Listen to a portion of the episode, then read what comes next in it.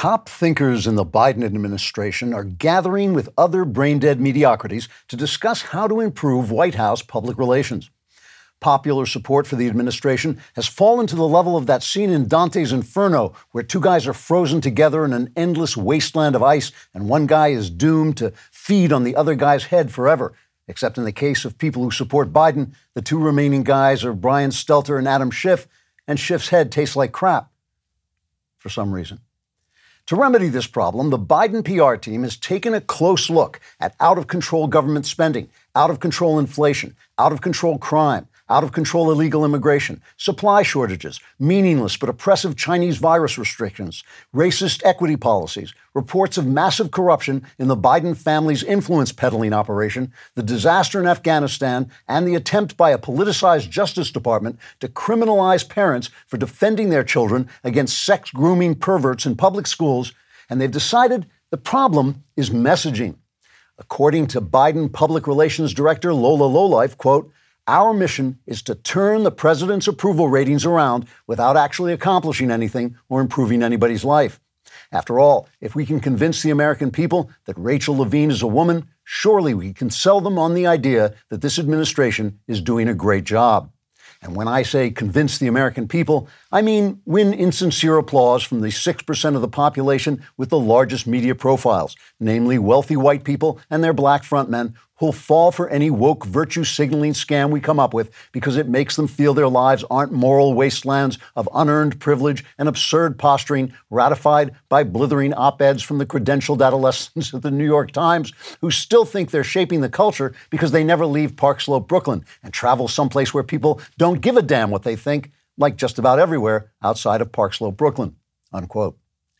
In order to change America's opinion of the president from a nightmarish, open mouthed expression of wordless horror, like in that Edvard Munch painting The Scream, Miss Lowlife and her fellow lowlifes are experimenting with various new ways to present the administration's disastrous failures as fun, or at least not life threatening. For instance, Miss Lowlife says they're trying out some exciting new slogans like Joe Biden, he's just like FDR, except corrupt and with dementia. Or vote Democrat because all the other communists are dead. Or Biden Harris, there's nowhere to go but up. The PR quote brain unquote trust will also explore the possibility of producing movies and TV shows that change the president's image, as they did during the Clinton administration with the film The American President, which showed a Democrat president as a gentlemanly lover instead of a feckless womanizer, or Independence Day, which showed a Democrat president as a fighter pilot instead of a draft dodger, or The West Wing, which showed a Democrat president as a good president instead of a Democrat president. If these strategies, if these strategies don't work, the Public Relations Committee may try changing the minds of young people through music with hep and groovy new pop songs that include lyrics like, Ooh, baby, I love me some Prez. He's nowhere near as sucky as everyone says. Things may look bad now, but just you wait, he can't live forever. He's already 80.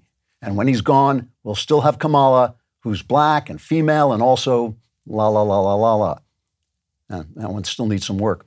To support the new messaging efforts, White House spokeswoman Jen Psaki issued a statement saying Pashiz Pashur the effort will not only stop the president's polls from slumping, but will also convince administration staffers to stay on instead of scuttling a sinking ship by splitting to start a new job at MPSNBC, like White House spokeswoman Jen Psaki, who also says, see you later. Trigger warning. I'm Andrew Klavan, and this is The Andrew Klavan Show. I feel hunky dunky, life is tickety boo. Birds are winging, also singing hunky dunky doo. Ship shape tipsy topsy, the world is zippity zing. It's a wonderful day, hurrah, hooray! It makes me want to sing. Oh, hurrah, hooray! Oh, hooray, All right, congratulations, you few, you happy few who made it through the Klavanless week. We are back laughing our way through the fall of the Republic. We'll be talking about the hilarious reaction of the left to Elon Musk's takeover of Twitter and the fact that the left is losing its cultural power and conservatives are becoming the cool kids. How do you do, fellow kids? And we, the Klavan Show, are saying, yeah, daddy Also, the evil Jenna Ellis is here. Poor Jenna has been getting killed on Twitter because she says she believes that Ron DeSantis uh, shouldn't punish Disney not because she doesn't believe Disney should be punished, but she says it's bad for free speech.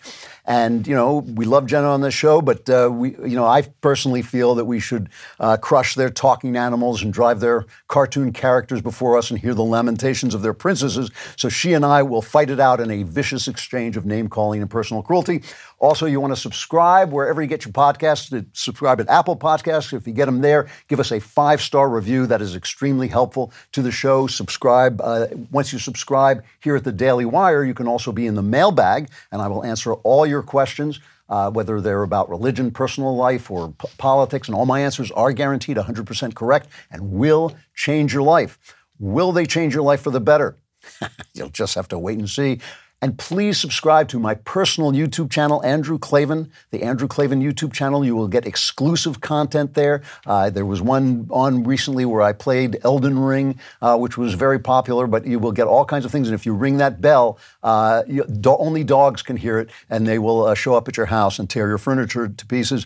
Um, if you leave a comment on YouTube, and that comment is sufficiently grotesque, we will include it here on the show because that's just how we roll. Today, Mark Garner uh, says, just saw something unforgivable. Knowles has more subscribers than Klavan. Uh, we need to fix this sin against the great bald one. Yeah, this is like, you know, Knowles having more subscribers than me is kind of like people who write in and say Matt Walsh is funnier than I am. It's just another sign that, uh, you know, this is a fallen world and Satan is the king of this world.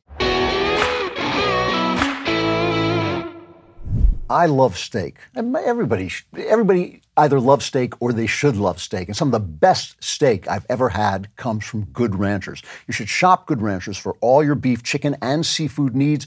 Good Ranchers only sells 100% American meat from local farms and ranches. They have signature steak burgers and Wagyu burgers that are packed full of flavor. Their pre trimmed and pre marinated chicken breasts are absolutely delicious and really easy for my wife to prepare. They're better than organic. Prices for beef are only going to get higher as summer approaches, and your favorite cuts will be harder to find. Lock in your price and supply with Good Ranchers right now. Get your 30 buck discount on prime steaks and better than organic chicken today. Go to www.goodranchers.com slash Klavan to save on the quality you've been looking for. Good Ranchers takes the guesswork out of the grocery store by sourcing everything from local farms and shipping it to your door. Use my code Klavan and enjoy your box of 100% American meat and your 30 bucks savings. Order now to combat inflation with Good Ranchers, American meat delivered. And I know what you're saying. Give me that steak. How do you spell Klavan? It's K L A V A N. There are no easy it is a joy and honor to begin today's program uh, on the op ed section of the New York Times, or as we like to call it, Knucklehead Row. Oh, hey, hey, ho. Let us go waltzing down to Knucklehead Row. so, Michelle Goldberg is one of the biggest knuckleheads on Knucklehead Row. She's a total by the book leftist feminist. And she has got a real problem. She is getting red pilled in real time. She doesn't know this yet. I'm, I'm just telling you this because I can see it happening to her. She's getting red pilled in real time. But of course, if she takes the pill, she loses everything. She'll lose her job. She'll lose her friends. Who knows? She may even lose her, her marriage if she suddenly sees that what she's not allowed to see, right? That the conservatives are in the right and everything that the New York Times has been selling is untrue. She's like safe, Cypher in The Matrix. Remember that he's the guy who has to, who doesn't take the red pill. He says, no, I want to go back into the Matrix because it's more fun to live in a fantasy. So she's going to have to do that uh, too. We, the other day on the show, we read her op-ed in which she talk, started to understand, she started to get this glimmer that promiscuity might not be that good for women you know, feminist promiscuity might not be that good for women. It's almost as if conservatives had been right about this all the time. But see, leftists can never say that. They, they just kind of move on as if we never said anything. But they just suddenly think like, you know, maybe God is three persons, Father, Son, and Holy. You know, uh, why has nobody ever thought of that before? So remember now, uh, I read this piece by Michelle Goldberg where she said that a, a woman uh, was upset because her boyfriend was strangling her during sex, but she didn't know if it was judgmental to tell him that she didn't like being strangled. You know, that's how far feminists have convinced women. It's like the old days men used to seduce women by saying, You're being cruel when I'm burning for you. How could you be so cruel as to turn me away? And women would fall for that because women are designed to fall for things or else the race dies. So, so now they're falling for this, you know, be non judgmental. Oh, you want to strangle me? Okay. You know, you want to murder me? I don't want to say anything. I don't want to say be judgmental. So now, that was before. Now Michelle Goldberg has realized the worst possible thing is happening. The thing, the one thing that they thought could never happen, which is that the left is no longer cool and we on the right are. She's got a column called The Awful Advent of Reactionary Chic. I mean, what could be? They're wrong about everything. The one thing they've got is they've got like SNL is for them and Hollywood is for them and the, you know, and the, the Met Gala. The Met Gala is now called Gilded glamour. That's their theme, gilded glamour. So that's for them. You want to see how fancy your dress can be when you write tax the rich on it all this stuff is old. It's boomer stuff, right? So it's it's the conservatives who are now hepcats and groovy, right? So she quotes all all she does is she quotes articles about this from other places because it would she can't leave her apartment uh, that, and go outside. Then she wouldn't be a New York Times journalist. So here's what she says. She says, according to Vanity Fair, the conservative movement, quote, has become quietly edgy and cool in new tech outposts like Miami and Austin and in downtown Manhattan, where new rightish po- politics are in.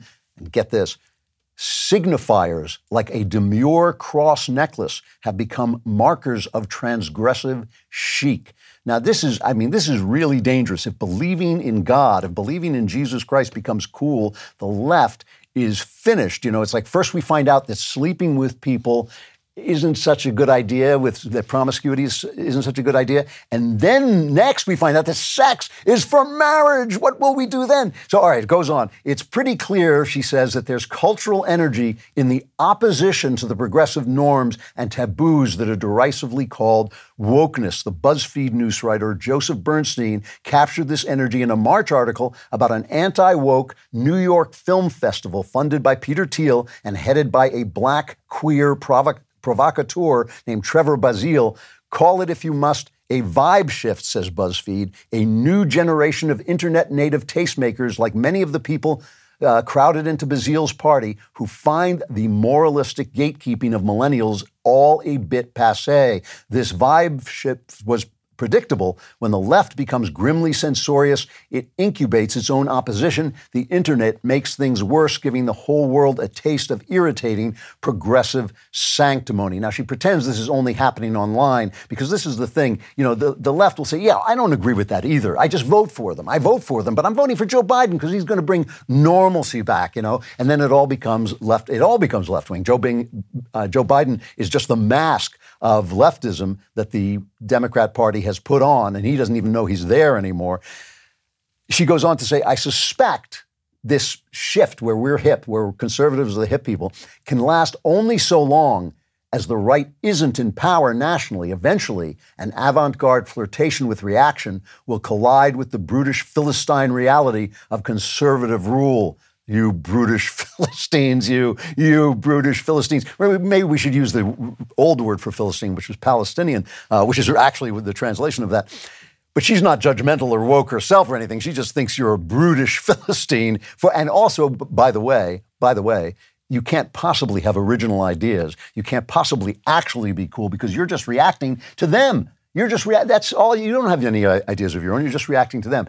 She goes on, more knucklehead. She says, In the short term, however, it's frightening to think that backlash politics could become somehow fashionable. It's all backlash. It's just a reaction to them. It's nothing fresh. It couldn't possibly be time tested truths that keep coming back, the, the gods of the copybook heading that have returned.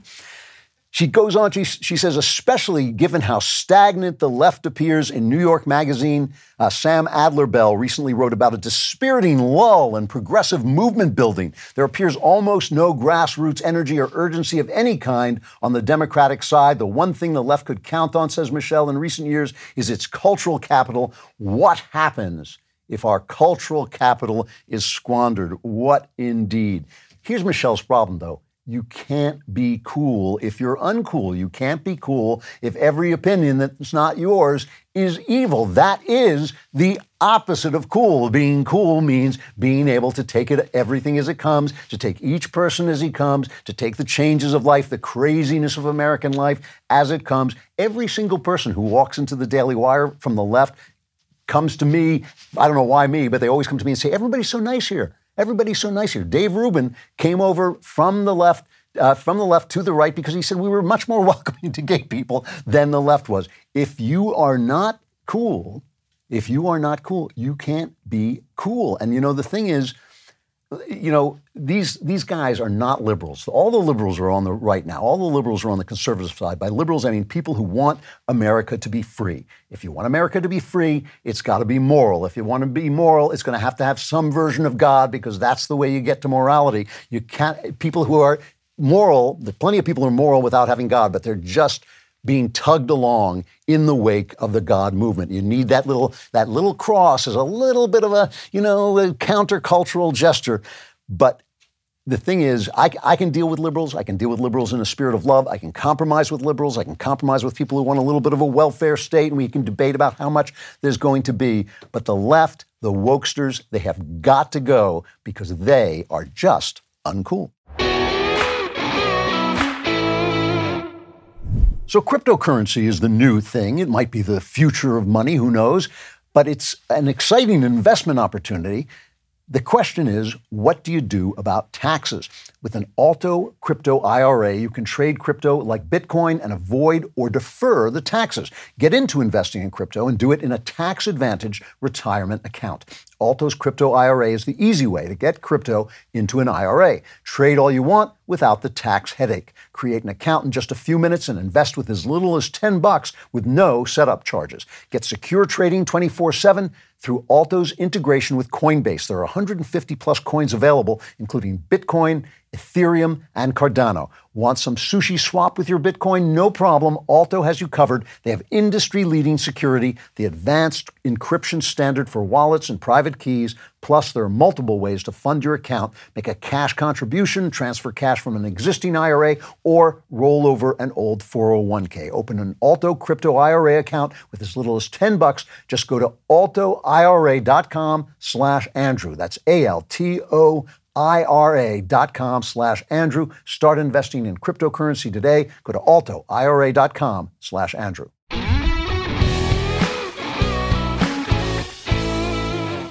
So now that conservatives are the, the cool kids, I think that uh, we can all agree, obviously, that I am the, the mascot of cool. I think I, am the, obvious the obvious leader of the hep cat uh, groovy uh, conservative party. Uh, and I, I can say authoritatively, as in that position as king of cool, uh, I think I can say that the coolest thing about America is free speech, right? Because free speech indicates the fact that we get it. You know, we get it. People are different. People disagree. You have one opinion. I have another opinion. Just stay away from my kids. You know, that's it. Other than that, we're cool, right? If you want to see the essence, the definition, the heart, the absolute model of uncool, all you have to do is look at the insane way. I mean, it is insane way that the left reacted to Elon Musk when Twitter took his offer. He got financing for like a $44 billion offer. I think he just takes that out of his piggy bank. He just opens his piggy bank and takes that out. And here is what Elon Musk says uh, that he wants to do on Twitter. It's not that he wants hate speech to thrive. Uh, here's what he says, cut 31. In a case where there's perhaps uh, a lot of controversy uh, that you would not want to necessarily promote that tweet, if uh, uh you know, so the. Uh, I'm not, I'm, not saying this is, that I have all the answers here, um, but I, I, I, do think that we want to be just very reluctant to delete things and, and have um, just, just be very cautious with, with, with permanent bans. Uh, you know, timeouts I think are better uh, than, than, than, sort of permanent bans. And um, uh, but just just in general, like I said, uh, how, how it won't be perfect, but I think we wanted to, really uh, have, like I said, the perception and reality that speech is as free as reasonably possible, And a good sign as to whether there is free speech is, is, is someone you don't like allowed to say something you don't like someone you don't like allowed to say something you don't like is the essence of free speech. And it's also, by the way, the essence of cool. I mean, that is what makes you cool when you can live in a world where someone you don't like says things that you don't like, right? So that, that's all he's talking about. He's, you know, he, we all sort of agree that we don't want people slinging uh, racial slur, slurs at one another, but any opinion, remember, any opinion that you want to say, you should be able to say uh, on Twitter or any other social media. So let's look at the way the left just heard. You just heard what he said the, out of the words of the mouth of the guy who's now going to own Twitter. Here is Scott Galloway, the former anchor from the former CNN Plus, maybe the the quickest job in human history. Here's what he heard when Elon Musk said this. This is cut five. I think he he uses the First Amendment as some blanket uh, call sign to rally people on the right, which absolutely makes no sense. Um, and also, uh, I would argue you can make an argument there should be less moderation and it could be a free for all. Uh, I don't think that works. I think people get sick of that. They get sick of the abuse. They get sick of the false uh, information. So I get the question is when you say what does he not get? What I guess what we don't get is what exactly does Mr. Musk want to do on the platform that he can't do right now? Mm-hmm. He's been profane around elected U.S. senators. He's accused an innocent man of being a pedophile. He's posted Hitler memes. You know, what does he want to do, Hardy? Does he want to kill a puppy on Twitter Spaces live? What exactly is he being constrained from doing? I don't, very few of us woke up this morning and said, finally, I can express myself on Twitter. Boy, boy, crazy boy. Get cool, boy. Got a rocket in your pocket. Keep coolly cool, boy. yeah, cool down, Scotty boy. Cool down. You know what? I, I think I'm. I need to. I may have some s- sunglasses in my um, suitcase here because I'm leaving town. Uh, you know, I think I'm. Since I am the mascot of cool, I should probably do this entire show uh, in my my cheaters, in my shades. Um, you know, Elon Musk says, I want to have as much free speech as possible. I want people, uh, I don't like to be able to say things that I don't like. And he says, What does he want to do? Kill puppies? And here's, of course, on The View is Sunny Hostin with uh, uh always, cut 17, always the most original thing to say. Twitter is not the real world. And in fact, on Twitter, it is predominantly straight white men. So when Elon Musk says, wow, this is about free speech, it seems to me that it's about free speech of straight white men. And so let them have it. Let them just go at it. I enjoy the block button on Twitter. Breeze it, buzz it, easy does it. Turn off the juice, boy. Yeah, yeah. Come on. Am I still wearing my? I am.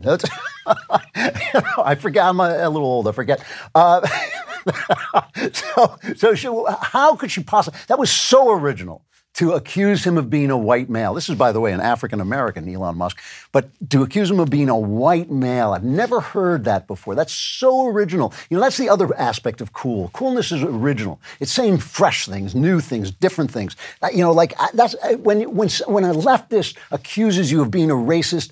It's like, wow, wow, man. I mean, just wow. It's like hallucinatory. I've never heard anything like that. The best one, the best one, the king of left wing uncool is Ari Melber at MSNBC. This is his reaction to what horrible things might come if Elon Musk takes over Twitter.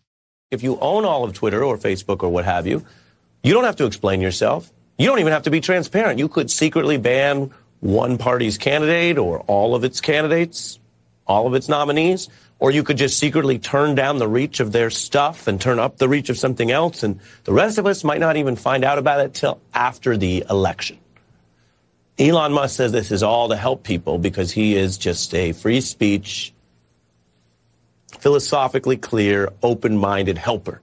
Go, man, go, but not like a yo yo schoolboy. Just play it cool, boy. Real cool.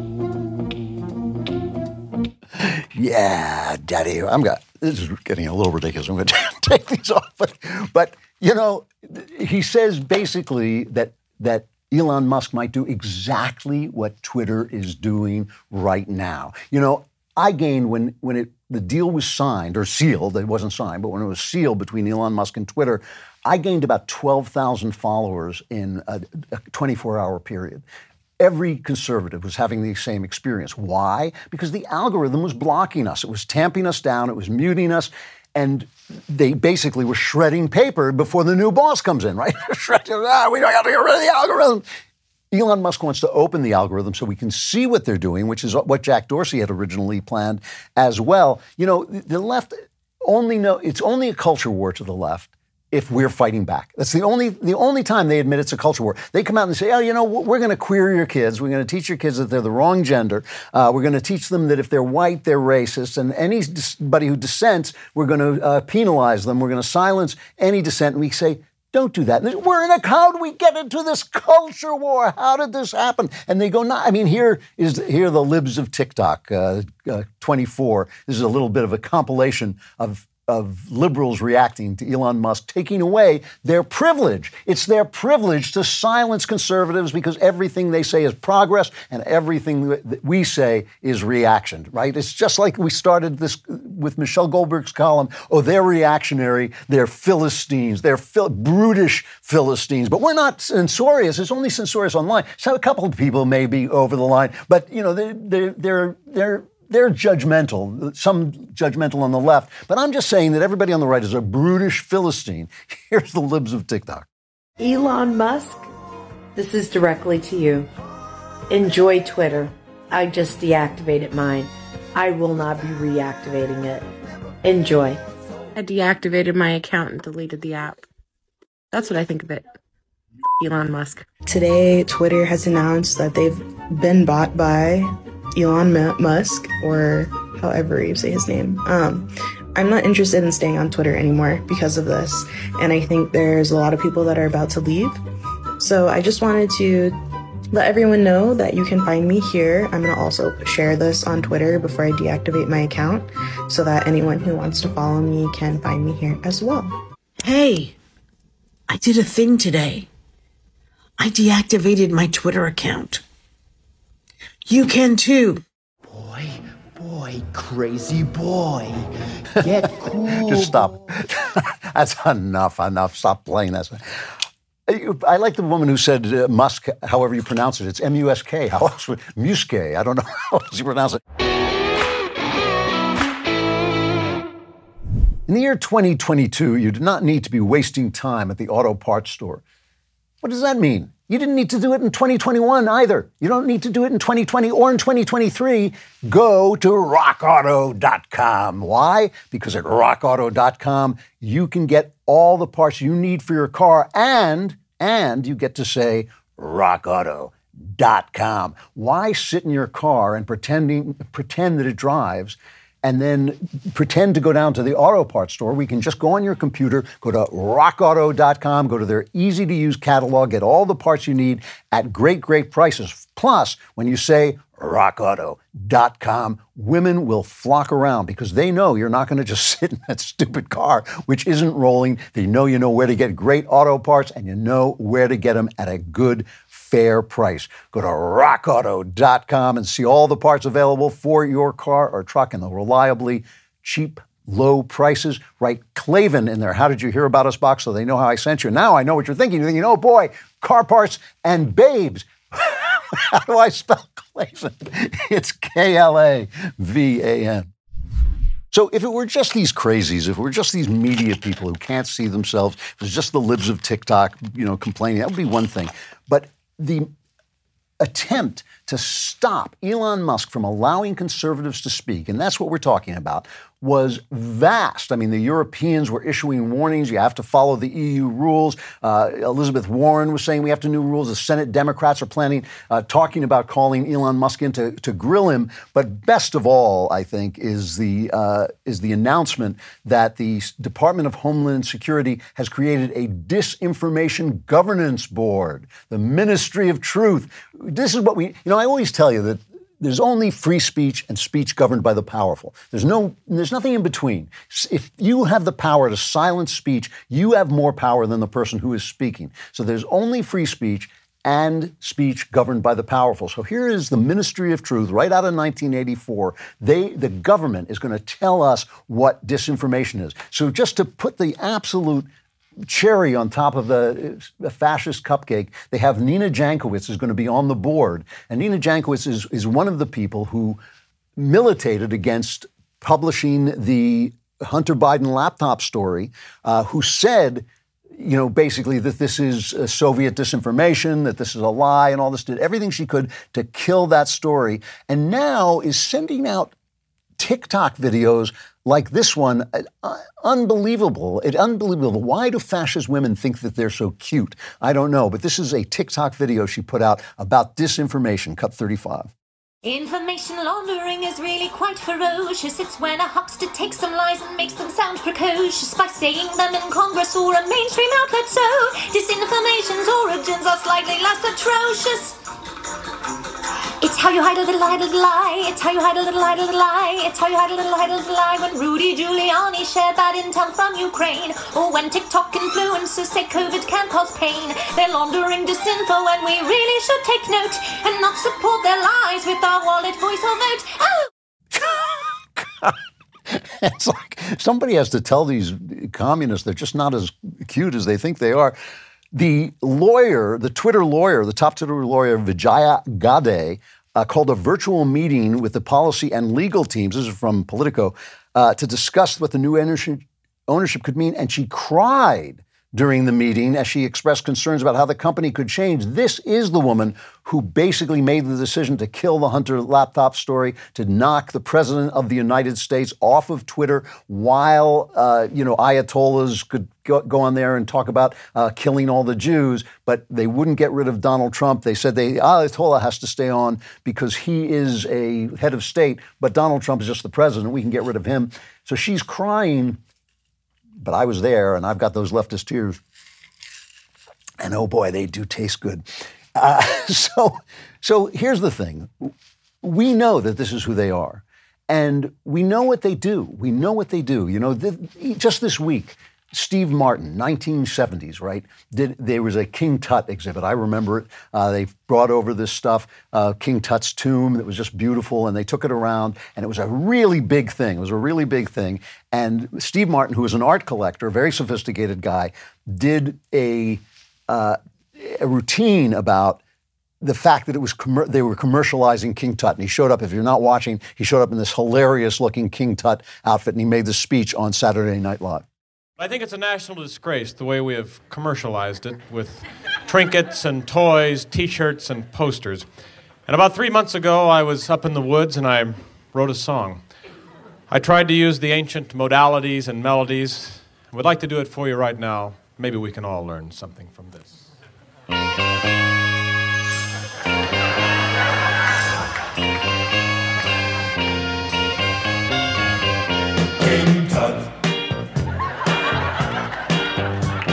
Now, when he was a young man, he never thought he'd see people stand in line to see the boy king. King Tut. How'd you get so funky? funky Did you do the monkey? it's a classic Steve Martin routine. He's dancing around like an Egyptian, like an Egyptian hieroglyph. Now, this trends on Twitter because they say people are discussing whether this was cultural appropriation. This is 1978. Steve Martin, uh, obviously making fun of the commercialization of this thing, but never mind. Uh, who cares what he's doing? He's making jokes.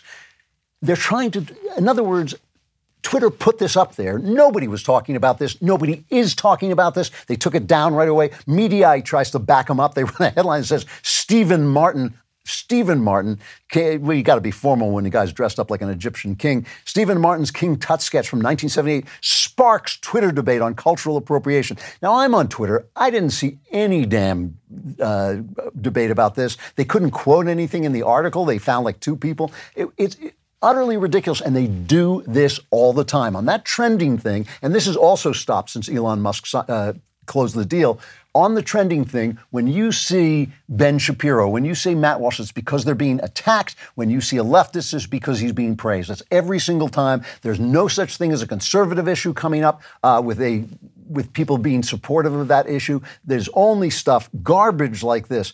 The same thing is happening at Amazon, which is really dangerous because Amazon sells most of the new books. I mean, like 90% of the new books published in this country. If, if Amazon is being run by book burners, we are in serious, serious trouble. And this is one of the reasons I, I feel that, that the government has a right to force corporations to allow free speech, that this is an important thing that they have the right to do. You know, there is an author, uh, an LG, this is, it's terrible. It's an LGBTQ author. Uh, his name is Matt Walsh, I think. Uh, and he has this book, uh, Johnny the Walrus. You can get it at johnnythewalrus.com uh, about a little boy or girl or whatever. I wouldn't read this stuff, but you know, I don't read LGBTQ stuff. Uh, you know, that's awful. But, uh, but no, it's about a little boy who thinks he's a walrus and whether or not he can become a walrus. And ultimately, he's convinced to be himself, which is a good message. But over at Amazon, oh my gosh, this is this is a, a an executive at Amazon holding a meeting, uh, cut eleven. The uh, recommendations that this customer received and that other customers frequently reach out to us about that they're receiving. It's about a book called Johnny the Walrus. And I want to be very clear the next two are about books. And I saw someone say, Oh joy, we're going to talk about one of them because it's been it's been a very traumatic experience for transgender Amazonians and our transgender customers. What I don't want to come out of this is um, slamming the books team uh, with a bunch of tickets. They're already aware of this. There, you know, there are things in the space that are happening. Um, but Johnny the Walrus is a bit of a problematic book. Uh, not a bit. It is. It is not a bit of a problem. It's one hell of a problem. It's a big, big problem. Wait till you hear what he says about Matt's uh, you know, this is Matt, Matt Walsh. This is a top LGBTQ author with a cardigan and everything, and he's got a documentary coming out called um, "What Is a Woman?" And this is what this guy says about that. Jamie Lee shared some information with me about the, the movie, um, the documentary that's going along with it, but people are already talking about it. He tricked. It was very much that style, tricking transgender people into participating, not understanding what they were participating in. And it's called What is a Woman? Um, one man's journey to answer the question. I mean, like, does like, like let's just back up for, for a second and say, does a man even belong in this conversation? No, he doesn't. But guess what? We're not, it's not even on sale yet, and it's number one in women's studies.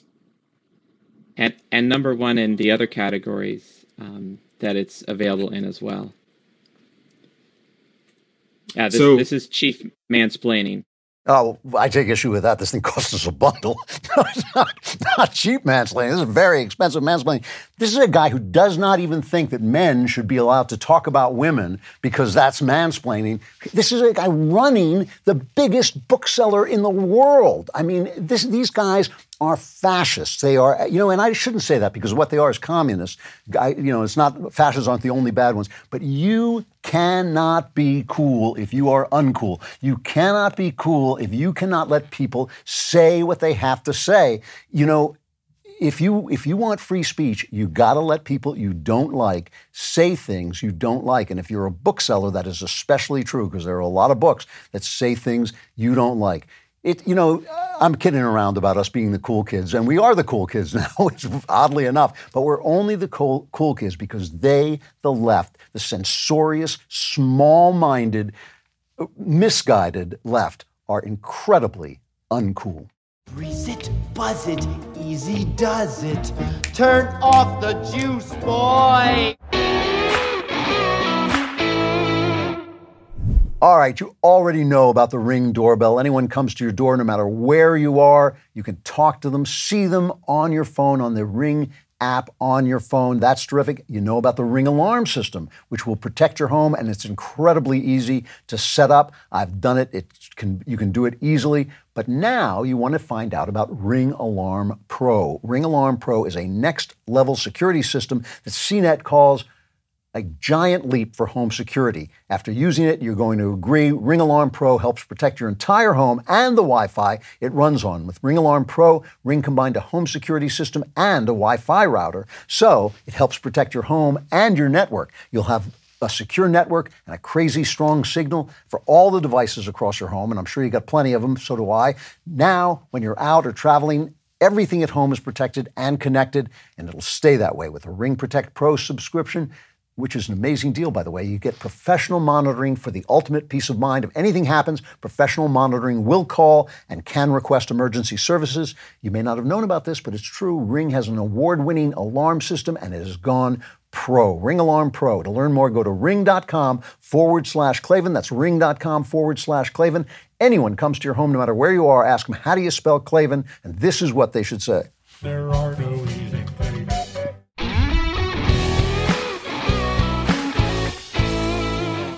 So while we're talking about free speech, a really important uh, case came before the Supreme Court. I think uh, one of the most important cases that's come up, not maybe as important as the Roe v. Wade case, but uh, Uh, I'm reading this off the Wall Street Journal. Supreme Court justices Monday tussled over the line between permitted private prayer by a public school employee and prohibited coercion of students to join in religious exercise in a case from Bremerton, Washington, near Seattle, I think, that could reset the boundary between church and state on campus. At issue is Bremerton High School football coach Joe Kennedy's post-game practice of taking a knee to pray on the 50-yard line, win or lose, sometimes with players coming over to join him. And I should mention that players from both uh, sides, from both teams, would come over to join him sometimes. Mr. Kennedy, a Christian, says he feels compelled to praise God, but played no favorites with the students who participate in the prayer circle. In the just before the case came before the court, um, Kennedy, the coach, made his case in a, an op-ed in the Wall Street Journal. I'm going to read a little bit of it uh, because it's it's really interesting. He says the Bremerton High School athletic director uh, hired me because of my experience training Marines to work as a team. Uh, he says, as I weighed the opportunity, I watched the movie Facing the Giants. It seemed an answer from God. I committed to coaching football and promised God that I would take a knee by myself in quiet prayer at the 50 yard line, following every game, win or lose. Over the years, this is that's important, by the way, because I know in Sports Illustrated and places where they think they're very cool and very sophisticated, they're always saying, "Oh, you know, you're praying to win a game," but that's not what athletes pray for. They pray for excellence. They pray for that they can do their best job. Uh, they pray that it's a great game and their team performs well. But nobody prays to win a football game because they know that God is not really taking sides in the football game. And who knows, he may have money on the other team. Uh, he says, over the years, my prayers developed into motivational talks in which I led play, players who chose to join me in prayer. When the school district eventually told me to stop doing that, I did. My commitment with God didn't involve others. It was only to pray by myself at the 50 yard line after each game.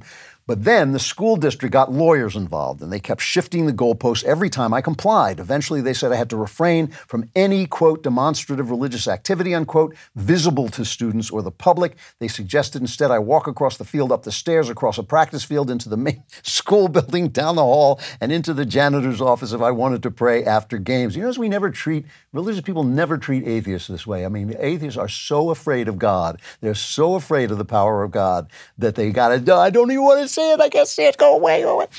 Uh, he says, I thought, the coach says, I thought that would send a message that prayer is something bad that has to be hidden. I couldn't send that message, so I simply asked to continue praying quietly on one knee at the 50 yard line after each game.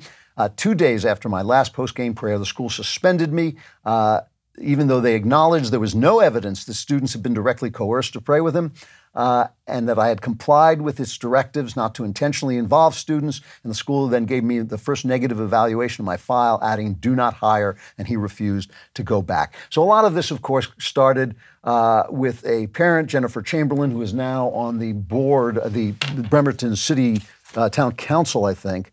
Uh, yeah, Bremerton City Council. Uh, and she is a classic one of these atheists who just cannot, is threatened by the existence of prayer anywhere, the existence of worship anywhere, and feels that this is a violation of the separation of church and state, a a principle that does not exist in the Constitution. Uh, the wall between church and state uh, is is a from a letter by Thomas Jefferson. It is not in the Constitution. What is in the Constitution is that you have a right to the establishment of a religion. You have the right to uh, worship, to follow your religion, and not just privately. You have the right to live out the meaning of your creed. But here's Jennifer Chamberlain uh, complaining.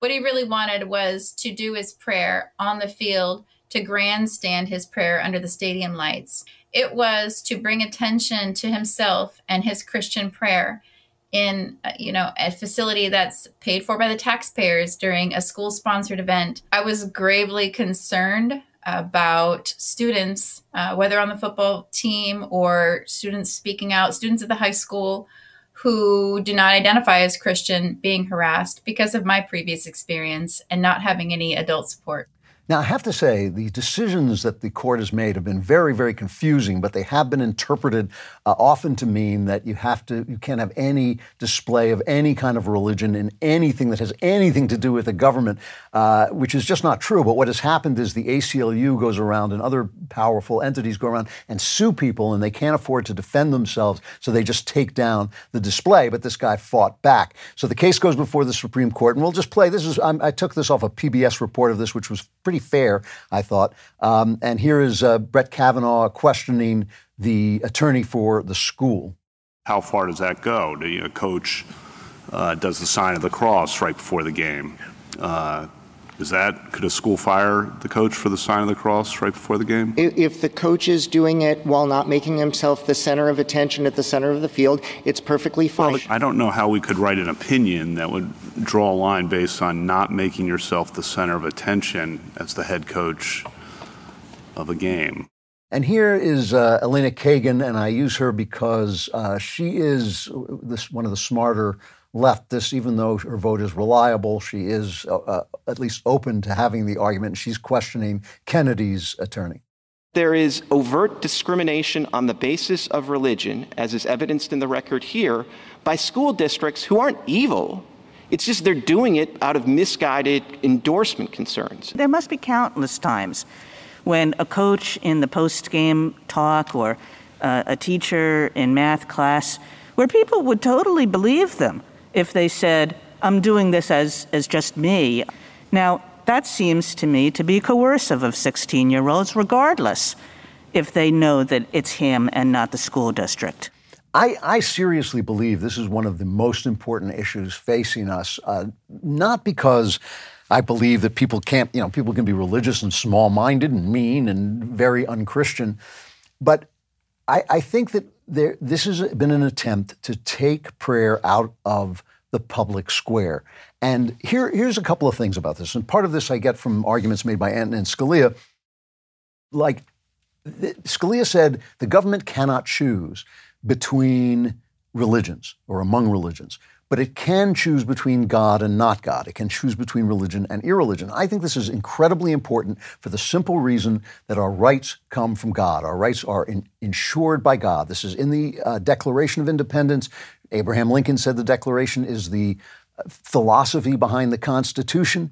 It says our, we are endowed by our Creator with certain rights. And it seems to me, if that is the axiom of the country, I call this the axio- axiomatic God of freedom, because if this is the axiom, meaning the unprovable basis of everything else you believe, then you have to accept the axiom. That doesn't mean you can be forced to believe in it, but you can be essentially forced to accept it as the axiom of the country. You don't have to believe in God, obviously, but you have to say, in this country, we believe that our rights come from God, and therefore I have to accept, act as if this axiomatic God exists. And I think that this is the target of the left and of atheists in taking this out of the public school. I think this man has the right to pray on the 50 yard line. If they can show that he coerced people to pray, if they can show that he penalized people for not praying because he's specifically a Christian, then yes, I think that you can say you have acted wrongly and you can be fired. I think that should be very, very clear. But if he just goes and prays or even allows time for prayer in, and has a moment of silence and says, here's a moment of silence, pray if you will, I think that that should be thoroughly legal. And I think the court has messed this up. They have stumbled over this again and again. I don't think it's as complicated an, an issue once you understand that there is an axiomatic God of freedom, that the reason we have freedoms is because we're endowed by God. I think that this is something we should really push back on uh, and really start to legislate about because once you let God out of the public square, we have no argument. There isn't, you know, this is that argument uh, I've had with people before where they say, well, we can't base it on God because not everybody believes in God. Doesn't matter whether they believe, they have to pretend, they have to act as if this axiomatic God of freedom exists because without him, there is no argument with freedom. Without God, there is no freedom. It is just the truth. Because after that, if there's no basis where we can say to this line, but no further, then our rights just come from government. Our rights are just a privilege a, that government has granted us. If we come to government with rights that the government is established to protect, that's a very different story. And you can see this overseas. You can see it in, in free countries like Britain uh, and, and France and Germany, where they do not have our free speech because they do not have our First Amendment and they do not have that uh, idea that the First Amendment is based on that we are endowed by God with our rights. I think that axiomatic God of freedom is something that the Supreme Court ought to discover and ought to protect. Many people say to me, You look like a small business. And in fact, I am. I am a small business. I sell what I make. You have to know how to market to be a small business. Constant Contact is a digital marketing platform that helps small businesses and nonprofits of all sizes build, grow, and succeed. With email marketing, contact management, industry leading list growth tools, social media ads, and more, Constant Contact helps small businesses connect with customers, find new ones, and sell online, all from one easy to use platform. They've been trusted by millions of businesses to help improve their marketing with a 97% deliverability rate. You can rest assured that your customers and potential customers are getting the right message at the right time. With a simple interface, Constant Contact's easy to use platform makes contact management easier than ever. Their list growth tools help you find a bigger audience fast. Lead generation landing pages, text to join, and social media ads are proven to grow your list and drive engagement with your brand. With thousands of integrations, you can sync Constant Contact's tools with the tools you're already using. Powerful automation tools help you send the right message to the right person at the right time. To start your free digital marketing trial today, visit constantcontact.com. That's constantcontact.com. So, how did the left get so uncool? Because let's face it, in the 60s, they were the cool kids. And they are, they're truly not anymore. They're censorious. They're mean. It's not just, it is power, and power does corrupt, and power does strip you of your cool, and power turns you into the brutal Philistines that they are. Br- brutish Philistines. I don't want to misquote them. They're, they are brutish Philistines. But the vehicle by which they have exercised this power and by which this power has taken them over is theory. And this is something I really want to talk about more in the weeks to come, is the nature of these theories that they now throw out. And we don't even know what we're hearing sometimes uh, and where they come from. And I want to just go back even before theory. Uh, you know, when the, when the religion started to pass from Western culture, when what has come to be known as the death of God, which is after the Middle Ages, the coming of modernity, and then the coming of postmodernity, uh, people started to try, they had to try to explain human behavior in purely materialist ways, right? Because there was no God, uh, there was nothing to talk about but us, our brains, our, our bodies.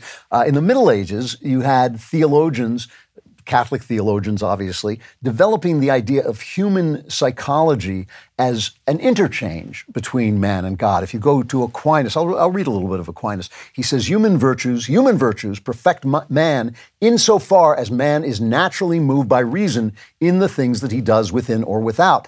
Higher perfections must therefore be in man by which he is disposed to be moved by God. And these perfections are called gifts. And what Aquinas essentially said was that yes, you, you have reason, you have moral sense. You couldn't be moved to do moral uh, things if you didn't have a moral sense. But in order to perfect that moral uh, sense, in order to grow in your moral understanding, you had to have an interchange with God, which you received by having faith in God, which then implanted the Holy Spirit within you. I, I think I'm getting uh, Aquinas basically right there.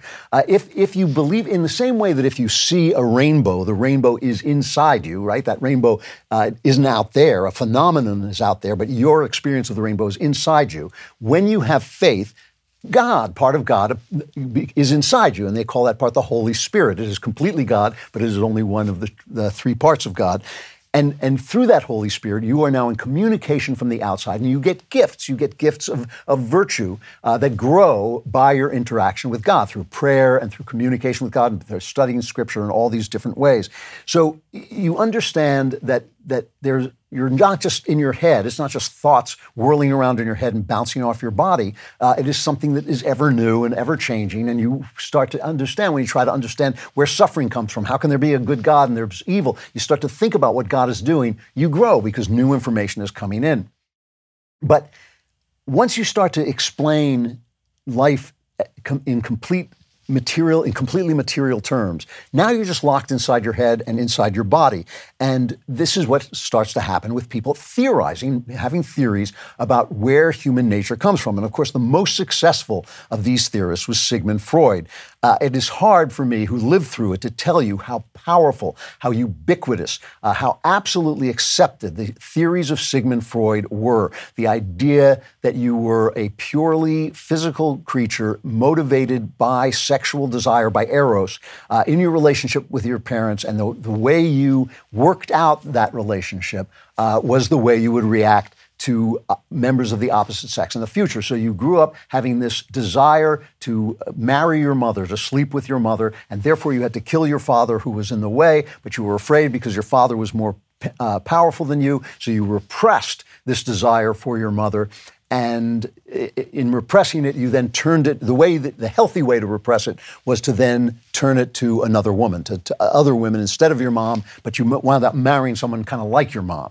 Uh, and that was what you did. And if this, this repression and readjustment of your desire didn't go over too well, you ended up being homosexual. Almost, it was almost always that. Uh, but it was something went wrong with you. Maybe you ended up, you know, butchering cats or something like that. Something went wrong with you if this this redirection of your desire uh, didn't pan out. It didn't didn't work for you.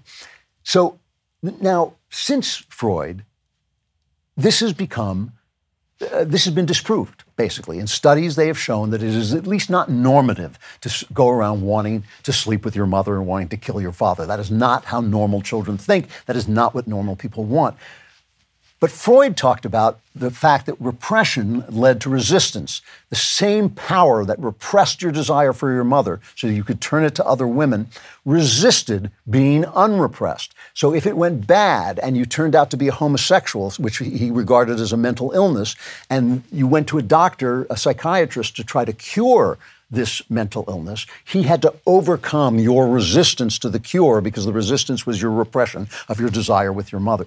So if you said to Freud, you know, I don't want to, have you met my mother? I don't want to sleep with my mother. This theory is bull. What Freud would say, and this is what they did say, this is what psychiatrists did say, was, oh, you're only saying that because that's resistance because of the repression, because you want to sleep with your mother. You say, No, I don't want to sleep with your mother. No, you're only saying that because you want to sleep with your mother. So, in other words, you got into this, this cycle, this circle. Now, of course, you had to do that, right? You had to defend these theories. First of all, there was no evidence of these theories. I mean, Freud said, I talk to people and I, I analyze myself, and therefore I know what everybody's thinking. If you read Freud, he's a genius writer, he's a brilliant writer, and he was a genius in many, many ways, but he was also a quack. He had no scientific basis for what he was saying, and most of it, as I say, has been disproved. But once you are in this closed system, where it's everything about you is just your mind interacting with your body and there's nothing from the outside coming in. There's no extra spirit. There's no your spirit is not part of anything larger. You're in this cycle and you're caught in it forever. You know i recently read a book uh, that i really like there's a writer named stephen greenblatt and just as full disclosure is my father-in-law was his mentor, though I never met Greenblatt himself. And I love his writing. He's a great literary critic, but he's complete atheist, and so he sometimes misses the most obvious things that writers are saying. So he has a book about Adam and Eve, and he talks about uh, St. Augustine, Augustine of Hippo, who was one of the founding uh, fathers of Christianity, one of the guys who absolutely established many of the tenets of the faith and reestablished some of the lost tenets of the faith. And all he talks about when he talks about Augustine is his Oedipal complex for his mother. He talks about the tension between Augustine's mother and father and how she didn't want him to become a sexual creature because her, his father cheated on her, blah, blah, blah, blah, blah. And he talks about their re- entire religious experience as being a kind of orgasmic experience between son and uh, mother it's absurd. It is absurd. So once you're in this system, you can't get out of it. Materialist uh, system explains everything, and it basically always has an argument that the reason you disagree with it is because you're in this materialist system. As you know, I never sleep, even at this moment, though it may seem like it, I'm not sleeping. And that's why I'm so grateful to have a Helix Sleep mattress because I'm awake to enjoy the comfort. Helix Sleep has a quiz that takes just two minutes to complete, matches your body type and sleep preferences to the perfect mattress for you. And whether you're a side sleeper, hot sleeper, or like me, a no sleeper, with Helix, there's no more confusion and no more compromise. Helix is awesome. You don't need to take my word for it. Helix was awarded the number one best overall mattress pick of 2020 by GQ and Wired magazine. Helix has been recommended by multiple leading chiropractors and doctors of sleep medicine as a go-to solution for improving sleep. But why listen to them? They probably sleep at night. I'm awake, and I can tell you, Helix Sleep is what you want. Go to helixsleep.com/klavan. Take their two-minute sleep quiz, and they'll match you to a customized mattress that will give you the best sleep or lying awake of your life. I took the quiz. I was matched to the Helix Midnight Luxe. The Midnight Luxe is medium firm and designed for side sleepers or, like me, for non-sleepers who just lie on their sides. Helix mattress have a 10-year warranty or made right in America and you get to try it out for 100 nights risk-free. They'll even pick it up for you if you don't like it, but you will. Right now, Helix is offering up to 200 bucks off all mattress orders at helixsleep.com/klavan. Get up to 200 bucks off at helixsleep.com slash Klavan. You can lie awake at night now and think, I'm so comfortable. How do you spell? Just K-L-A. Now, we're talking about how uh, powerful this Freudianism was. I want to th- play three quick clips from horror movies. I was talking before about how I'd been researching Ed Gein, a famous serial killer who uh, basically dug up the bodies of women and killed a couple of women and used their bodies as a costume because he wanted to feel close to his mother. So he seemed like a Freudian uh, creature. This inspired Psycho, all right? So Ed Gein inspired Psycho. And here is the scene at the end of Psycho where his uh, Norman Bates, who's been killing women and dressing up as his mother, is explained by a psychiatrist. He stole her corpse. A weighted coffin was buried. He hid the body in the fruit cellar. Even treated it to keep it as well as it would keep. And that still wasn't enough. She was there, but she was a corpse. So he began to think and speak for her, give her half his life, so to speak. At times, he could be both personalities, carry on conversations. At other times, the mother half took over completely. Now, he was never all Norman, but he was often only mother. And because he was so pathologically jealous of her, he assumed that she was as jealous of him. Therefore, if he felt a strong attraction to any other woman, the mother's side of him would go wild complete authority. He is the authority explaining what you've seen in the movie. Now, about 18 years later, uh, Psycho, inspired by Ed Gein, inspires the movie Halloween, in which Donald Pleasence plays the psychiatrist. And he describes his first meeting with the serial killer of Halloween, Michael Myers, as a little boy.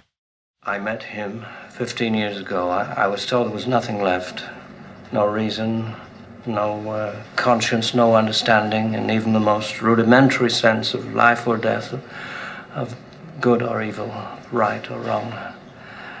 I met this six year old child with this blank, pale, emotionless face and the blackest eyes, the devil's eyes. I spent eight years trying to reach him and then another seven trying to keep him locked up because I realized that what was living behind that boy's eyes was purely and simply evil. great actor Donald Pleasence. Now, suddenly, it's not, uh, it's not the same. 20 years has gone by. Freud is losing his power, losing his influence. And suddenly they're saying, you know, there is something outside. There's evil. You can be evil. You know, this is the devil's eyes. All right, so now another, I don't know what it is, 10 years, 10 years go by, and we have another story inspired by Ed Gein, Silence of the Lambs. Remember, Buffalo Bill is killing women and dressing up in their bodies, basically, because he wants to become a, a, a female. So we go to the psychiatrist, the explanation, and the psychiatrist is Hannibal Lecter. Here's what he says. She had an object deliberately inserted into her throat. Now, that hasn't been made public yet. We don't know what it means. Was it a butterfly? Yes, a moth. Just like the one we found in Benjamin Raspail's head an hour ago. Why does he place them there, Doctor? The significance of the moth is change.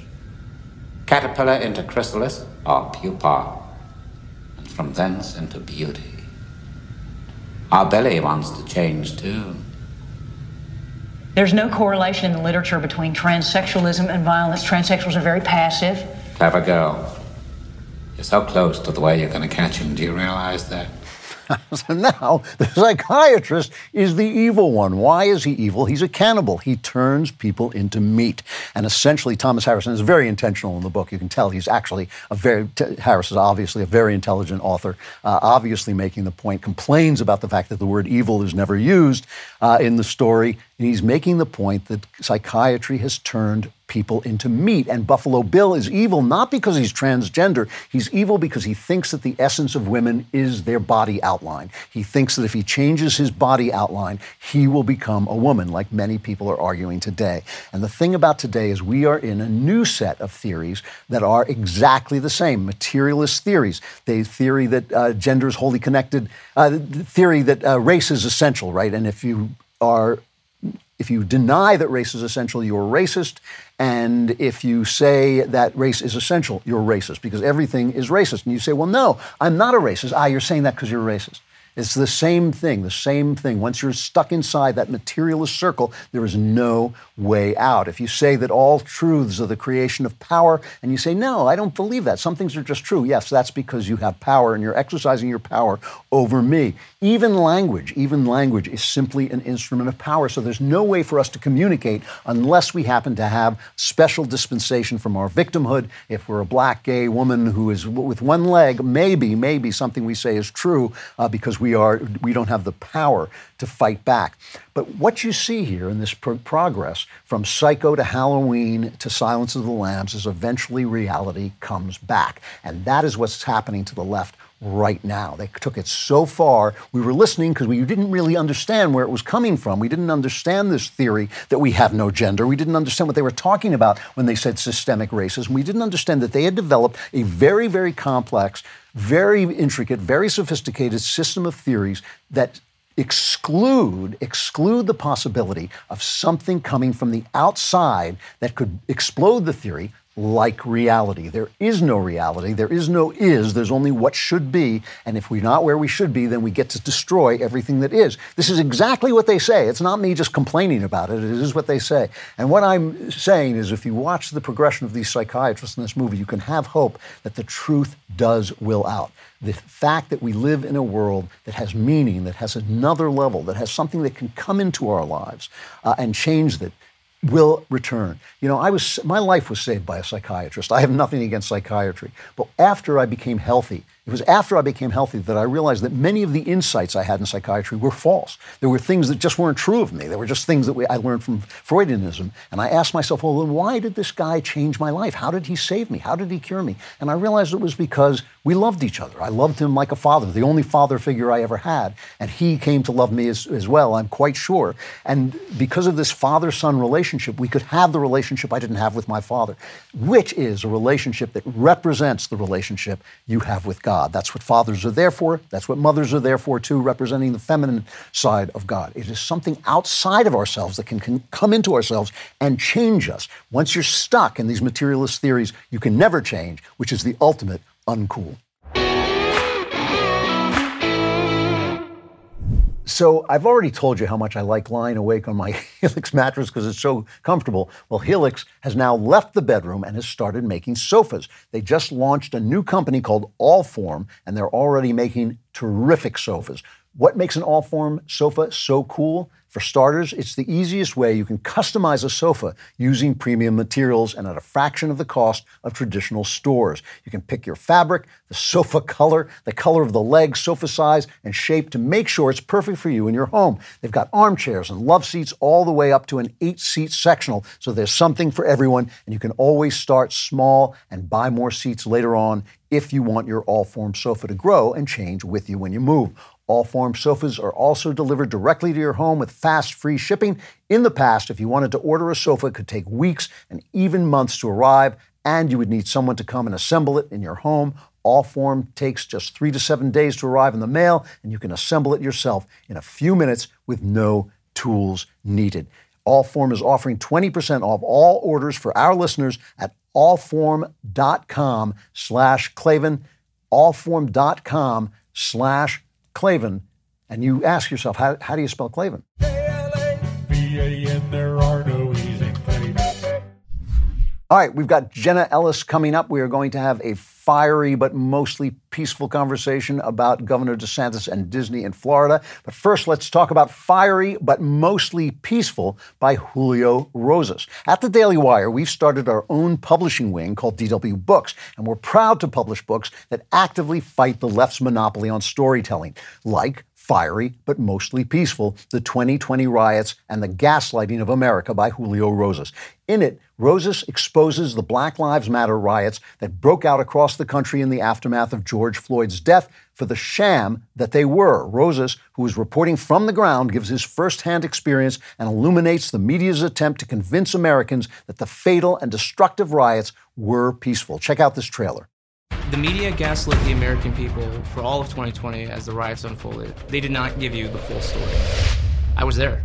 George Floyd, Kyle Rittenhouse, Rayshard Brooks, Chaz in Seattle.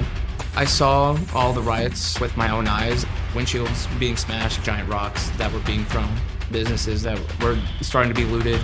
The crowd started to become hostile. All the cops were trapped and surrounded. Police were being ordered to, to retreat. I experienced the, the tear gas, I experienced the smoke. This was very real to me.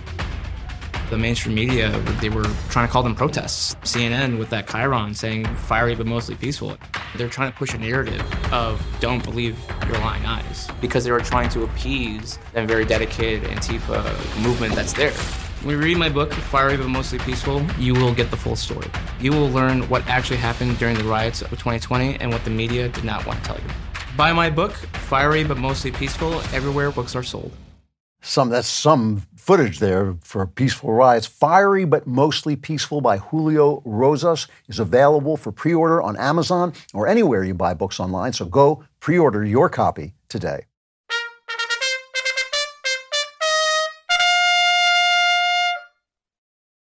All right, I've been looking forward to this conversation all week long. You all know Jenna Ellis. She is a constitutional law attorney, uh, Newsmax con- contributor. She has a great show, The Jenna Ellis Show, which you can find at the, Gen- the Jenna Ellis Show.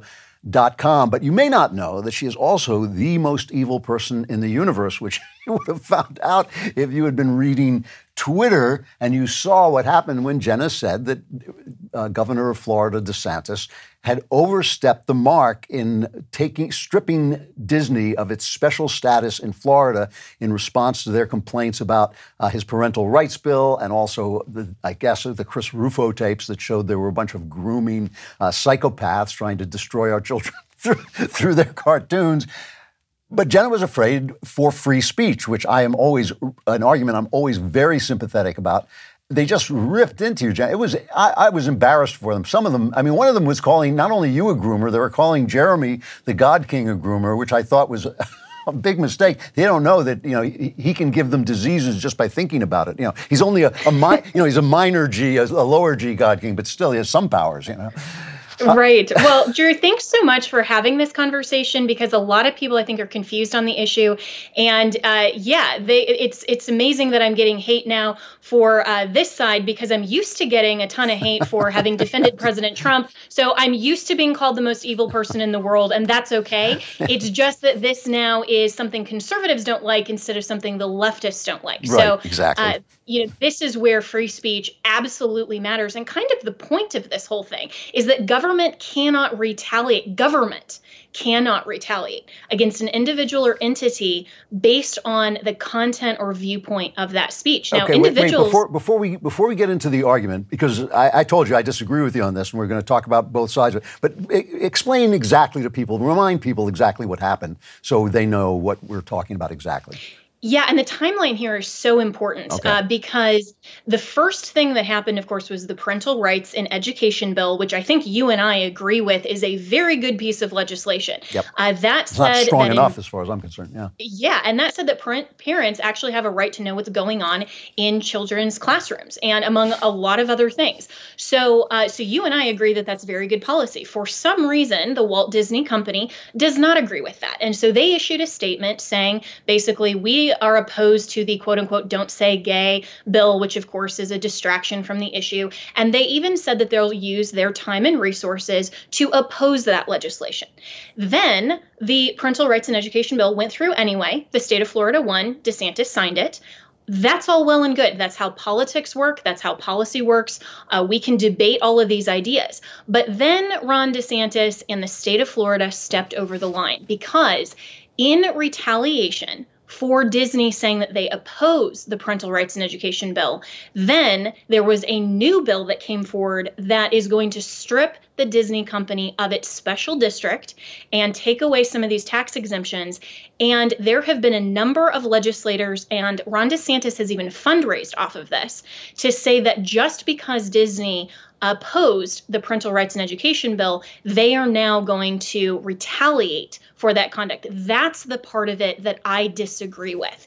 Because if it's anybody else in a blue state that comes after a conservative individual or company for opposing, let's say, a uh, an abortion bill that restricts abortion uh, to uh, to at the moment of conception, and a company like say Chick Fil A says we are opposed uh, to this bill or we're for this bill, and they make a political statement, and then a blue state says, well, we're coming after you, and we are going to take away some of your right. We're going to retaliate against you because of the content of your speech. Now, it doesn't matter if Disney's entitled to their special special district or not. What matters is that this was adverse action specifically in retaliation for exercising a constitutionally protected right. That's what I have a problem with. Well, first of all, I mean, the thing that we, I think we completely agree on, we both uh, completely agree that free speech is the first freedom. Without it, you don't have anything, uh, that we have to protect it, and that both people on the right well, people on the left don't care, but people on the right can get so angry that they jeopardize, they forget what's going to happen when the power is turned around. And we both agree with that. And I think we both agree. I mean, I, at this point, when I saw this is more a reaction to the Chris Rufo tapes of people within Disney saying, yes, we are explicitly uh, putting sexualized content in our cartoons for young people. And Walt Disney himself is to be rolling over in his refrigerator or wherever they've got him. Uh, because, I mean, that's it's it, completely antithetical to everything Disney was created for, everything that made us love Disney, everything that made it the big corporation that it is. So I think we both, but we both agree that this is kind of hair raising and awful, right? I mean, oh, absolutely. Uh, yeah, okay. And that's something very clear that I am not in any way right. okay with that type of content. I'm opposed to Disney's statement, but I agree with their right to create unfortunately unsavory content. No, That's part yeah. of a protection in the First Amendment as well. I mean, unfortunately, even uh, pornography is protected speech and protective creative content when it gets to crossing a criminal line. Like if there are people who have taken actions that say work for Walt Disney, they can be arrested and prosecuted. If this is actual child abuse or child pornography, we have criminal laws against that. But what we should never have is government retaliating because they don't like the content that Disney is producing. So here's here's my problem. Well, there's a couple. I mean, this is another argument, but I'm not sure pornography is protected speech or should be. But but still, let's forget about that for a minute. Well, the Supreme Court has said that it is. They, so I mean, I'm, oh, I'm oh, oh, going based on. So so here's here's my problem with this: that a, a corporation is a person, is treated like a person, and has a person's rights. It seems to me that that's true as long as it is behaving like a person. And when Hobby Lobby's right, uh, Hobby Lobby is that what it's called? Lobby, Hobby, Hobby that when, when, they're right to not uh, partake of the uh, um, uh, of the contraceptive mandate in Obamacare, uh, that they that right was protected. The Supreme Court said because it's a family-owned company, because they have acted like a Christian person, essentially, their right is protected.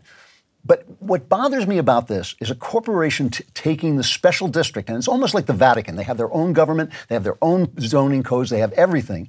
It seems to me that they are now no longer a person. No one has ever said to, to me, you know, Klavan, if you come to Florida, everybody will be so much happier. There'll be more wisdom. women will walk around with a gleam in their eye, all of which is true. And no one has ever said, so Klavan, we're going to give you a tax break. You can zone your own house. You can do whatever you want. So now the corporation is saying, we are a special entity, an entity that has rights no person has, but we have the rights of a person. And that doesn't seem right to me. It seems to me that you could go before the Supreme Court and say, no, wait, this is something that government gave them. It gave them this right.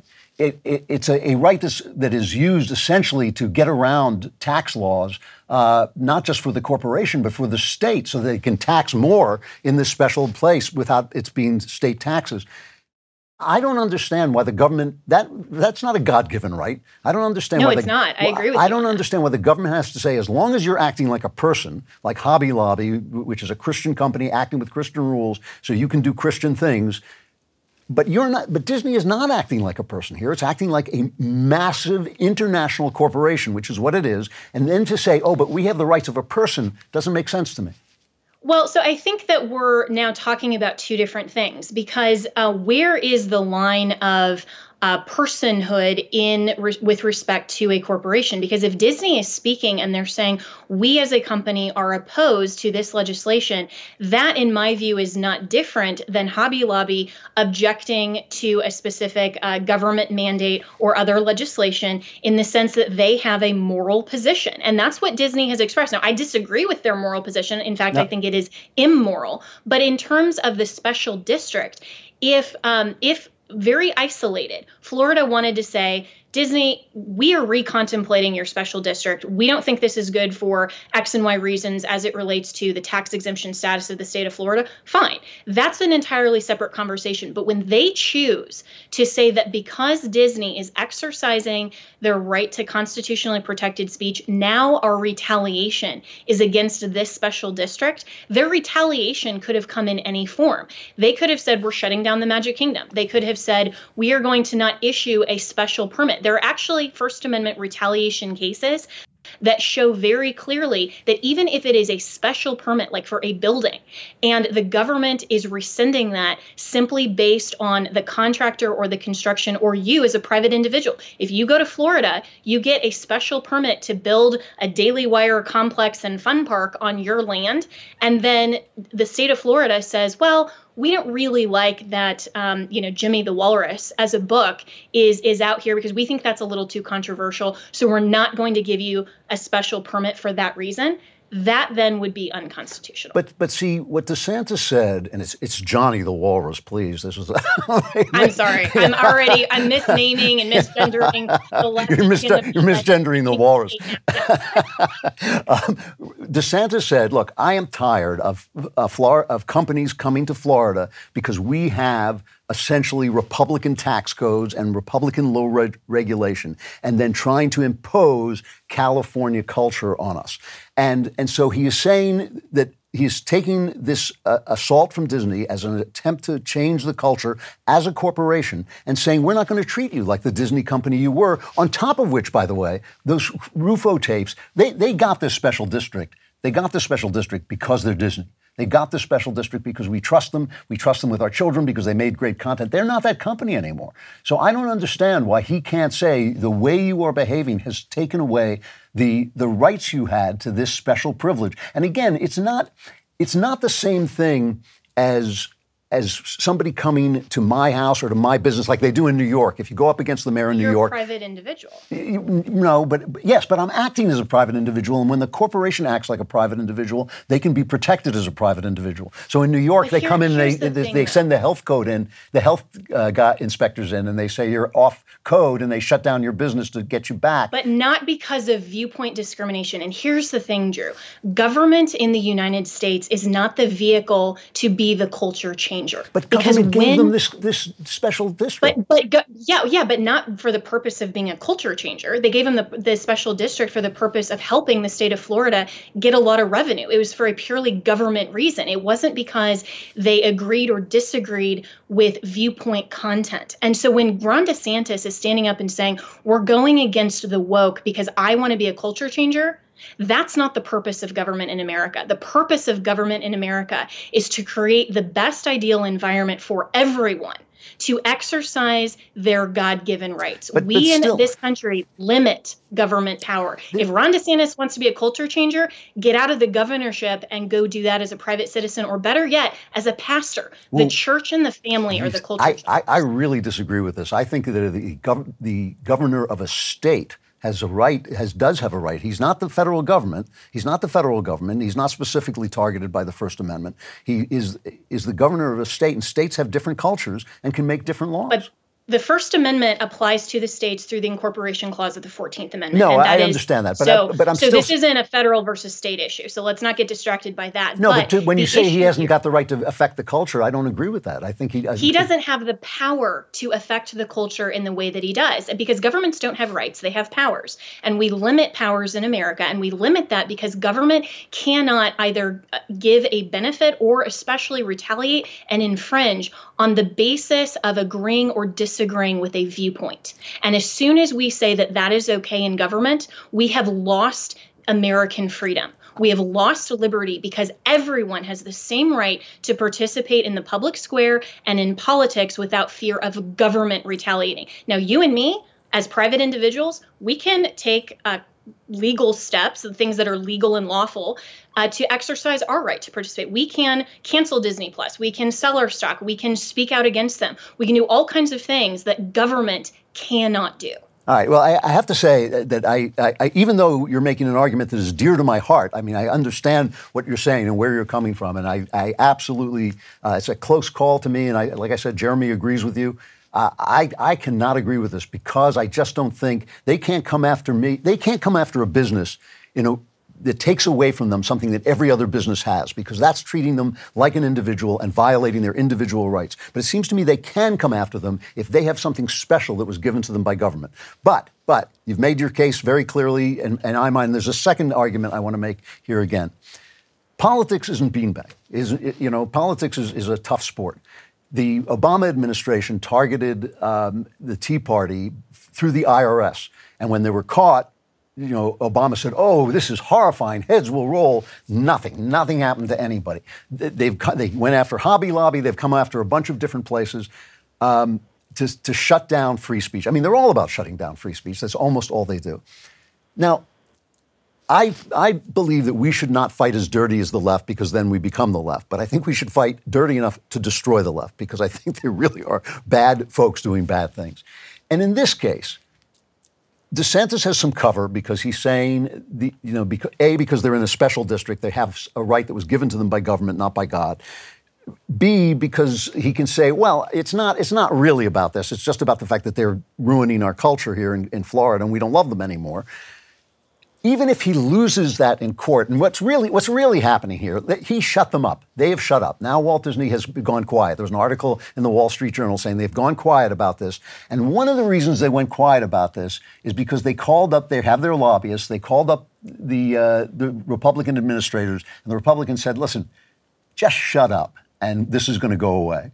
Isn't that the definition of chilling speech? And shouldn't that scare us that that's the that is actually how Disney is responding because Ron DeSantis did win in that instance. And it shouldn't matter because the constitutionally protected right here is not the right to have a special district. Here, the, it's the right to exercise free speech. And when Ron DeSantis is saying we're going after them because they're woke, that is not okay for a government to do that. and so there they that is absolutely proving the point that the chilling of speech is happening because the government is retaliating. So, so, but, but my my point about this is that what they're fight they're fighting them on a territory that is not human territory. It is not a person's territory. The right of a special district does not exist for a person, and so I don't understand why. In, other words, these guys want it both ways. It's just like it's just like Regulation 230. That came from the government. And suddenly, when I say we should get rid of it if it's uh, hurting the culture of free speech in this country, because the government, after all, is there also to protect our speech, right? It's there to protect our speech. So if 230 is hurting the, the culture of speech, get rid of it. It was given by government, get rid of it. Let the government get rid of it. Here again, it seems to me that Disney want, is playing a double game. They're saying we want the rights of a corporation, but we also want the rights of a person. And it seems to me you can only have one of those.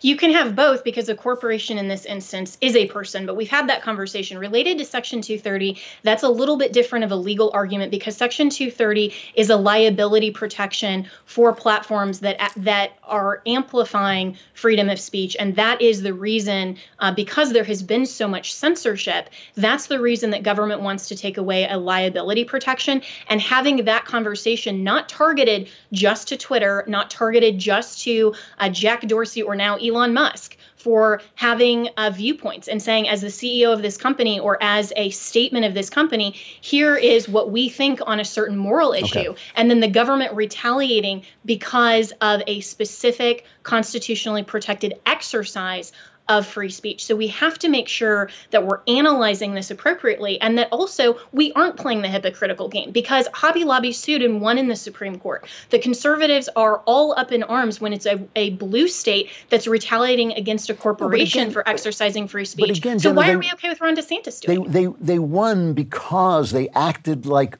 the company acted like a religious person. These th- these guys are risking something that it's no person has. It's still protected speech. It's still protected speech, and it's still and and so and and what if Hobby Lobby that had a similarly uh, had a tax benefit would you have been okay if they had a tax benefit because they were a religious company or for whatever reason they were given that special privilege? And the leftists said because you chose to speak out against contraception and oppose this mandate we're now removing your special you know status. the wall street journal had a great line. They said live by the corporate carve out die by the corporate carve out. I think that you know I'm, i do not like the fact that these guys get carve outs to begin with so i'm not that and that's a that's a whole great conversation whether or not this is crony capitalism, so, so your, whether your argument special district. That's a different conversation. Your argument is he can take it away, but he can't take it away for this reason. Yes. Uh, I don't know. That's a bit pretty. Absolutely. Really? Okay. Okay. I mean, Absolutely. see, it just seems to me like a special privilege that you know you got from the government, and you can lose it to the government. It's not like your free spe- speech rights, which are given by God, and the government can't touch them this is some this is of this is chilling of speech which is exactly what you said what happened in this case. And that's why first amendment retaliation jurisprudence specifically has one of the elements is that uh, the retaliation and the adverse action was at least in part motivated by the exercise of constitutionally of a constitutionally protected right. And that's what's happening here. So if DeSantis did this at any other time for any other lawful reason he'd be okay in removing the special district. All right, I have to stop. I'm out of time. I'm sorry, I, we forgot to call each other names, and uh, I wanted you I to. I, I, wanted you to feel at home. You know. anyway, well, it's great. You make you make your arguments extre- with ex- extremely well. You make your arguments extremely well. I still can't buy it, but I, I get what you're saying, and I know you're. I know why you're saying it, and you're saying it for all the right reasons. And uh, anybody anybody um, you know calls you names, I'm going to have Jeremy put a curse on him. He can do that. Thank you. I appreciate that so much and always grateful to have the conversation. Yeah. This is why we protect free speech so that we can disagree. And ultimately, if you don't agree with me, we'll still be friends. I still love you so much. Always happy to come on and have these debates. Thank you. Likewise. I'll talk to you soon. Sounds good. Thanks. All right, if you are beginning to see a spiral swirling around you, that's not a hallucination. That is really there. That is you being sucked down into the Klavan, Klavanless week. It's being flushed down into the Klavanless week. But before we get there, luckily, I'm going to solve all your problems so you're going to disappear into the darkness with no problems whatsoever because it's time for the mailbag. Putin's kleptocracy. yeah. yeah! that was a great cut. I'm sorry we didn't play that today. That was uh, Joe Biden trying to say kleptocracy.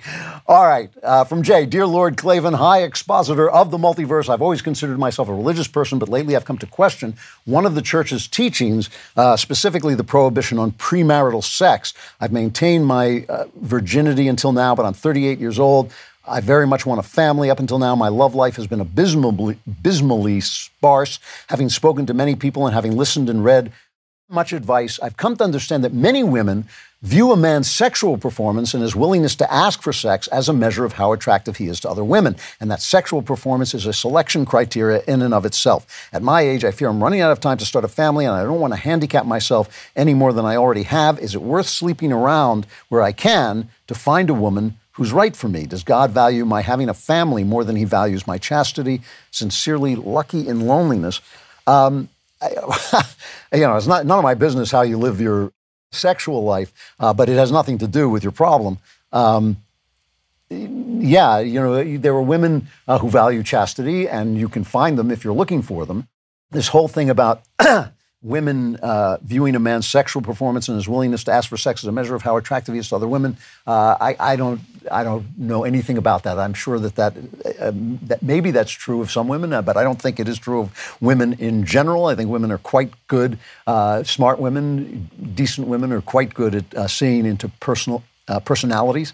Um, so really, I think that what you should be doing is a, you should be going places where you can find women who value chastity, which would include churches uh, and groups of, of, people like that, online groups, uh, maybe people your relatives know that they can introduce you to. Uh, but also, you should be looking at yourself and asking yourself, why is it so hard for you to find a woman? I mean, first of all, are you in shape? Uh, do you take care of yourself? Or is, is, your grooming any good? Do you get a haircut every now and again? Do you like know how to uh, take care of yourself so that you can go out in the world and not be repelled? Repellent uh, to people? And uh, you know, is your how is your behavior as a as a human being to other human beings? Because one of the things women do prefer human beings. It's just one of those species, you know, bigoted species things that women are, you know, fall into. Uh, but but still, you know, you want to act like a human being. It has nothing to do with whether you value chastity or not. I mean, if you didn't value chastity, you could find women who didn't. If you do, you can find women who do. Uh, it is just that you have to be somebody uh, that they're going to want to be with. And I think maybe you should ask yourself why that's not happening. I'm not saying it's your fault because I don't know you, I, but I am saying that what you are saying is not true, is not the, is not the reason, and maybe you should look around for other reasons. Uh, from Ryan, uh, my question involves my 30 year old brother. Recently, he made large and extremely risky investments in the stock market out of feelings of desperation and being financially behind his peers, which I don't think he was. Uh, over the course of two weeks, he lost more than $150,000, representing about two thirds of his wealth. It's devastating financial loss for someone so young, and he is absolutely crushed. My question is what is the best way for me to help? My brother, for context, I'm three years older, Catholic, a husband, father, homeowner, and lawyer. Uh, my brother has a job but lives with our parents and has never been in a relationship. I'm encouraging him to go to therapy and pray, but my suggestions are falling on deaf ears. At the same time, I recognize that this is not necessarily my battle to fight. Thank you for your two cents and all the work you put into your show. You have quickly become my favorite host of Daily Wire. Sincerely, the recovering Democrat, a Daily Wire All Access member. Well, thank you for being an All Access member. Uh, yeah, you know, th- this is a bigger problem than money. I mean, if if he's 30 uh, and he had uh, $150,000 was two thirds of his wealth. He obviously had over $200,000 in savings, which I think is pretty good for a 30 year old. So, why is he living at home? Uh, that speaks to me, and then why is he panicking uh, and, and throwing away that money? It speaks to me of something uh, you're right about to be concerned about his mental health. Uh, that speaks to me of some mental health problem. Uh, I'd like to know why he's living at home. It'd be interesting. Uh, why can't he take care of himself if he can earn that much money? I mean, if you have uh, $200,000 in the bank and you're working and you're earning money, then you can certainly live outside your, of your home. So, I, what, I would, what I would say to you is that um, I think it's, it's a good idea to encourage him to go to therapy and pray, but he may not do it, and you may not have any power in the situation. I think you should talk to your parents and find out why they're allowing him to live at home and what is the, what exactly is the situation. I think you need a clearer idea of the situation that he's in because it doesn't sound to me like oh I made an investment and I lost a bunch of money, which could happen to anybody. Uh, it sounds to me like the guy has got uh, some other bigger problem than that, and the money is simply a symptom of that. And I think you ought to think about that, but understand what you say is true. Do not let yourself or your family be harmed by his problems. This is not your problem to solve. If you can help, uh, if you can encourage him to go to therapy, uh, that's great. If you nag him about it, it's not going to get you anywhere. If you can talk to your parents and see if you can get a clear picture of what's going on, that's great. But it may not help you. You may not have any power in this regard at all. And he may just have a problem that can't be solved, also, uh, a mental problem. Uh, Tyler Lord Klavan, my wife and I were married last May. We were lucky enough to get pregnant on our honeymoon, uh, but the pregnancy failed due to a chromosomal disorder. We were devastated, but then in the fall we were happy to get pregnant again. Uh, out of the blue in February, my wife nearly went into preterm labor. She bravely decided she would remain on bed rest and was able to get to 22 weeks before our beautiful baby girl Ava was born. She only lived for a few minutes. Ah, that's heartbreaking. Uh, we're both Christians, but have a hard time finding God's meaning in this. Can you give us our understanding of our situation? Well, no.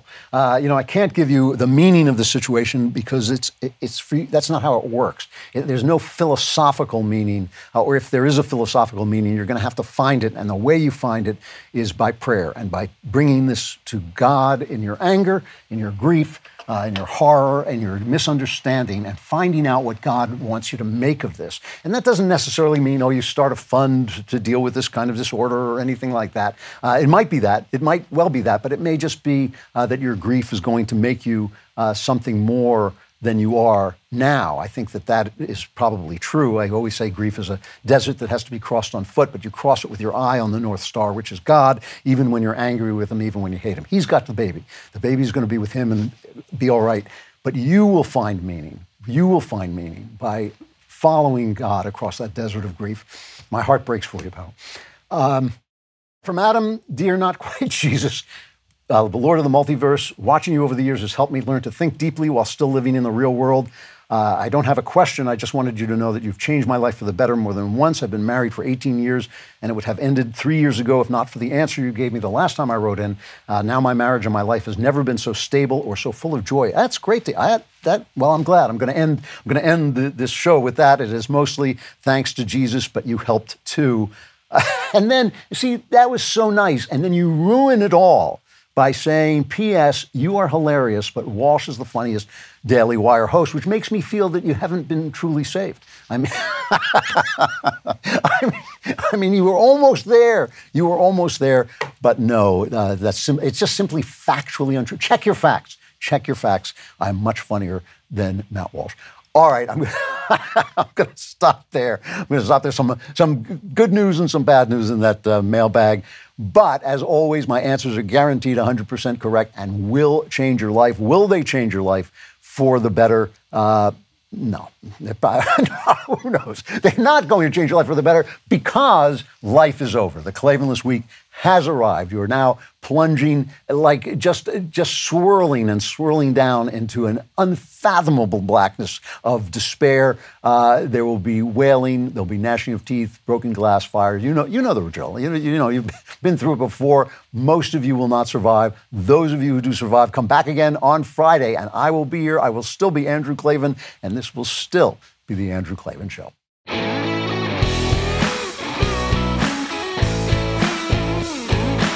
Hey, if you enjoyed this episode and want to spread the word, give us a five star review and tell your friends to subscribe too. We're available on Apple Podcasts, on Spotify, basically wherever you listen to podcasts. Also, remember to check out the other Daily Wire podcasts, including The Ben Shapiro Show, The Matt Walsh Show, and The Michael Knowles Show. Thank you for listening.